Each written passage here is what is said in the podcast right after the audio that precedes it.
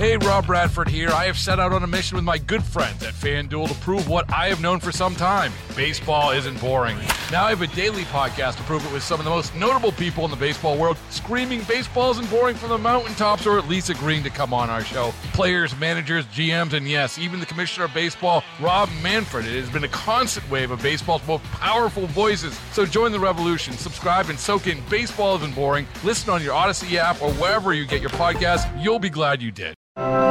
It's 9:30 in 716.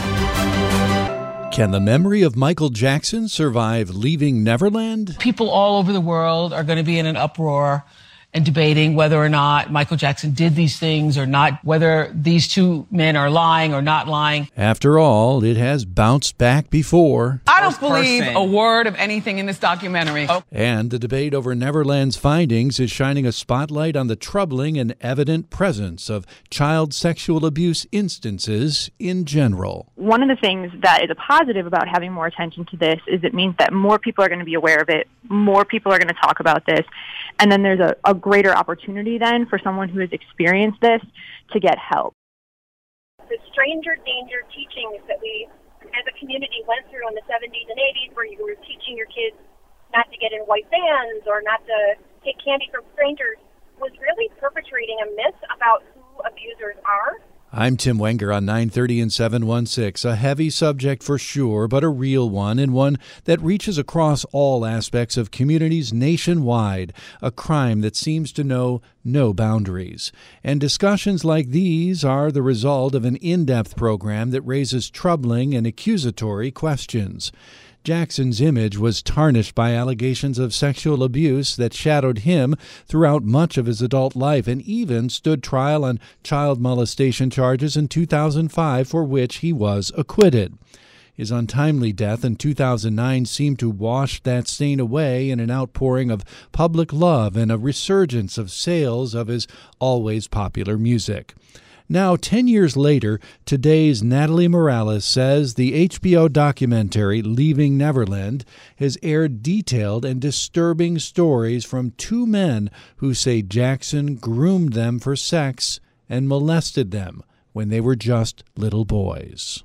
While the accusations against Michael Jackson aren't new, the specifics and the details of what Wade Robson and James Safechuck uh, claim that he did to them have horrified so many, prompting even longtime Jackson supporters to question how this alleged abuse could have gone on for so long. And a warning once again, the allegations are disturbing. I know people all over the world are going to be in an uproar and debating whether or not Michael Jackson did these things or not, whether these two men are lying or not lying. Oprah Winfrey weighing in on Leaving Neverland, the documentary that may forever reshape the King of Pop's legacy. But for me, this moment transcends Michael Jackson. It is much bigger than any one person. This is a moment in time that allows us to see this societal corruption. It's like a scourge on humanity. It's Applehead. Um, I was wondering maybe sometime tomorrow night we could see a movie. It comes after part two of the documentary where Wade Robson and James Safechuck say that Jackson groomed them for abuse by befriending their families and helping them financially, and said they would all go to prison if anyone found out about their sexual interactions. Michael told me that I had to lie. And that's what I did. I lied. When you saw Wade on the Today Show, that triggered you to feel what? I panicked. Like I was being caught, honestly. It was just like a, it was just that body panic. And then you go, okay, he's getting help. Or, you know, he's, he's further along. Maybe, maybe I can be like that. Both Robson and Safechuck previously testified that Jackson never touched them inappropriately, Robson taking the stand for the defense in the singer's 2005 child molestation trial. Jackson was acquitted. Jackson's family and his estate, which is suing HBO for $100 million, called the film one sided. As with virtually everything about Jackson, reaction to leaving Neverland has been swift and intense, with strong opinions on both sides. Judd Apatow tweeting, It takes days to recover from this documentary. While talk show host Wendy Williams defended Jackson on air. I don't believe a word of anything in this documentary. Okay. And many of Jackson's fans say the allegations have forever tarnished his work. Muting R. Kelly was easy, but Michael Jackson is such a staple of my childhood and adulthood that I don't even know what to do with myself, writes one conflicted fan.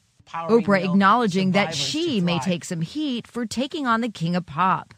But that for her, a sexual uh, abuse survivor, the message is too important. Boys, these two men did not feel abuse until much later on in life. And when you are a child, this is a message I want every parent to hear. You don't have the language to explain what is happening to you because you've been seduced and entrapped.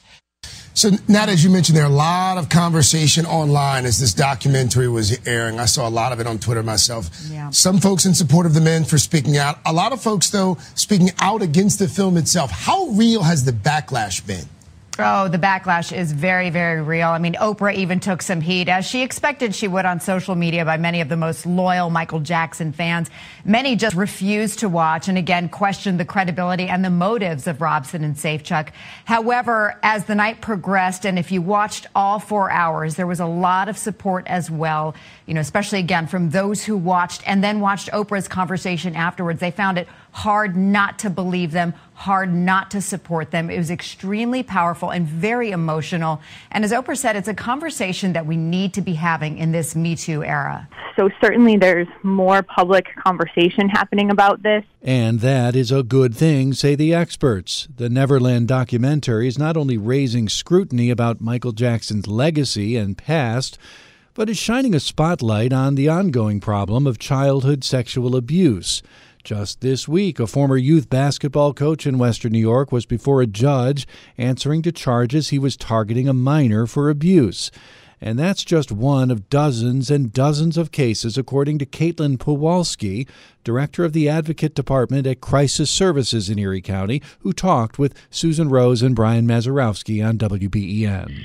My unit is the sexual and domestic violence eh, part of the agency, and we've certainly been doing this work for many years. But I would say over the course of the past year, we definitely see these conversations happening more in other office places, probably around family dinner tables, and the toll can be very difficult, not only for survivors and their loved ones who have experienced this horrific crime, but also for those of us in the field who at times we would go home and we weren't talking about this, but now we are, and we really want to create avenues for people to get help. And our hotline is a really great way to do that. If while we're talking about this this morning, anyone needs additional help or wants to talk, they can reach the agency at 834-3131. You know, there's been such a talk just in the last few days with the new HBO documentary, Leaving Neverland, you know, putting renewed scrutiny on sexual abuse allegations against Michael Jackson. These allegations really have been around for a long time, but there's just so many more new details with this documentary. You know, in a case like this, have you actually seen the the uh, HBO documentary number one? But even if you haven't, you know, all this attention on it, what is this doing to that conversation? So I think it's helping the conversation in a lot of ways because it's creating avenues for people who have access to HBO, who have access to Netflix, who have access to streaming capacity to not only see documentaries like that, but to then have further conversation or maybe learn more about what child sex abuse is, what it means for a survivor or a victim to experience these types of crimes, and then to further help seek. And so I think, you know, one of the things that is a positive about having more attention to this is it means that more people are going to be aware of it, more people are going to talk about this, and then there's a, a greater opportunity then for someone who has experienced this to get help. And I think one of the challenging things can be around these, especially when they're high profile cases, is it can be really hard to believe that someone that we like, someone that we respect, or even somebody that we love is capable of doing horrific things to children and or to adult survivors. And I think that's the piece that's really important here is that when someone is disclosing they have been hurt by someone, even someone they care about, it's important that we believe them and that we offer options, like talking to somebody like a crisis service or any of our other victim service agencies in the county to really allow that person to get some power and control back and to figure out what's going to be the next step of their healing process. So while it is putting this issue more forward, I think it creates a lot of opportunity for our whole community to really support people who may have experienced it. Are you finding more people are aware of some of those warning signs that may have been ignored in the past? I think yes, in part because there's larger attention and there's more sort of open access to hearing about what this could look like through a documentary, for example. And I think we've done a better job in trying to look at this both from a legislative perspective, but also from how do we talk about this in schools? How do we make sure that parents are able to talk to their kids about this? And how do we create essentially a community that holds perpetrators accountable? Because right now, our silence or saying that it's okay or even saying that we don't know about it really is not creating safe avenues for survivors to get help, and it's certainly not working to the best of our ability to prevent it. So, through perpetrator accountability and through talking about it and really working collectively as a community, I think that we can really work to wrap our heads and hands around survivors and really make this better. You know, Caitlin, you hear often of uh, people who it takes years to be able to come forward, talk about uh, being a victim of abuse. Is it possible that they don't even realize that it was abuse until much later in life? I think that's definitely possible, in part because we haven't done a great job of, of talking about this as a society historically. We're getting better in terms of identifying what's okay and what's not okay. And also, until fairly recently, this wasn't something that was, you know, seen in, in documentaries or talked around at dinner tables. And it can be hard then to be believed when you're gonna sh- when you're gonna share your story or ask for help. And particularly, what is challenging is mo- in most often of these cases, so over 80%, the victim knows the person that hurt them. They know the perpetrator. They may even love and care about the perpetrator. So it's even harder then to identify the fact that they were harmed. And then subsequently, when I go to share with somebody, oh, this person that I also love and care about, that you may love and care about, hurt me, it's even harder at times for someone to believe that. So I think collectively we've done better of talking about that now, and it's created, I think, better avenues for someone to not only recognize what happened to them, but that it was not okay and that help is available. And while we are talking about it more and perhaps on guard to look for it more, the victims oftentimes remain silent. Child abuse in general is one of the most underreported crimes that there are. Rebecca Stevens is director of the Child Advocacy Center and talks about the scourge of child sex abuse with our Brendan Keeney. Mostly because uh, perpetrators of child abuse are people that the children love and trust, and it's a, you know very fearful for them to come forward and report that they're being violated in these ways. And oftentimes they don't even have the language to talk about what's happening. Um, I don't think it's happening more often. I think what we're seeing lately is that adults who have um, grown up are being more comfortable talking about it once they maybe had some therapy, had some healing, had some time to process what they went through, and they're coming out and speaking about what happened to them in the hopes that they can prevent other children now and in the future from being violated the way that they you said something that strikes me. I'm, I'm sure uh, I've heard this before, but that most of the times the child knows the person who does the act. Um, is that yeah. so? is how common is that like from a ratio perspective or is it rare for the person to not know the child at all yeah i think you know there's been one of these myths that i don't know how it happened um, but you know the the stranger danger teachings that we as a community went through in the 70s and 80s where you were teaching your kids not to get in white vans or not to take candy from strangers was really perpetrating a myth about who abusers are. For example, last year in Erie County at the Child Advocacy Center, 96% of the cases that we saw were cases where that offender was a parent, was a family member, was, for example, a coach or a teacher or someone else that that kid knew and trusted. Only 4% of the time was that person a stranger. And I think we really have um, come a long way in talking about what the reality of these cases are that sometimes, unfortunately, our homes and our community members or our community's locations are where most of these offenses are taking place. Uh, what are some of the signs so that maybe people, adults in the community, can identify that, or maybe even children who have the cognitive ability to understand more what's going on. What are those kinds of signs? So I think one of the things that we always talk about is who might be perpetrating abuse on children is, um, well, they're generally people that will come off as nice people. They are generally people that um, parents would trust because if you think about it, they have to have access to the kids. In order to actually abuse a child, you have to be spending time with the child. So that's why you never overlook things like a coach or a family's um, parent or a, a minister, unfortunately. Um, but, you know, is that person spending too much child time with your child? Is that person um, asking questions of your child that are inappropriate? Uh, is, is that child or is that person asking questions about your child's appearance? So, or making comments about like, "Hey, you look nice today." Sometimes that might be an offhand comment, but sometimes those little um, tactics about building rapport and building trust with the child, we're trying to actually create a divide between the trust and the parent and the child versus the, the child and the offender is where they have their access. They get to, that child to believe that they love them and care about them and that what's happening isn't wrong.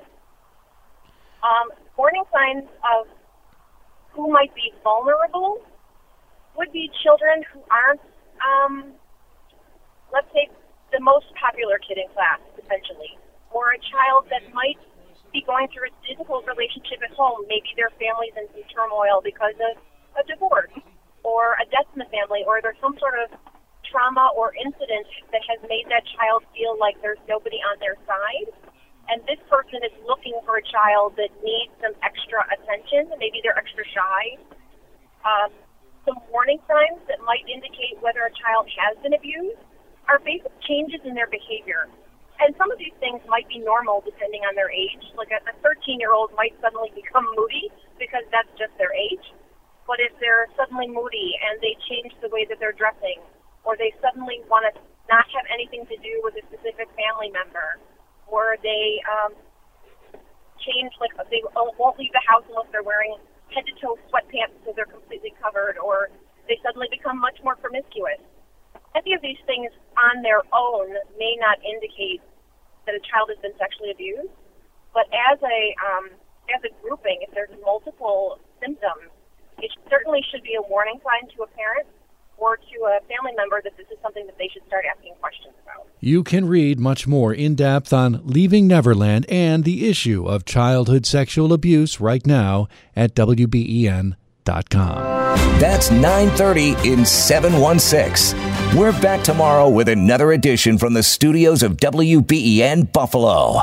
Hey, Rob Bradford here. I have set out on a mission with my good friends at FanDuel to prove what I have known for some time baseball isn't boring. Now I have a daily podcast to prove it with some of the most notable people in the baseball world, screaming baseball isn't boring from the mountaintops or at least agreeing to come on our show. Players, managers, GMs, and yes, even the commissioner of baseball, Rob Manfred. It has been a constant wave of baseball's most powerful voices. So join the revolution. Subscribe and soak in Baseball Isn't Boring. Listen on your Odyssey app or wherever you get your podcast. You'll be glad you did.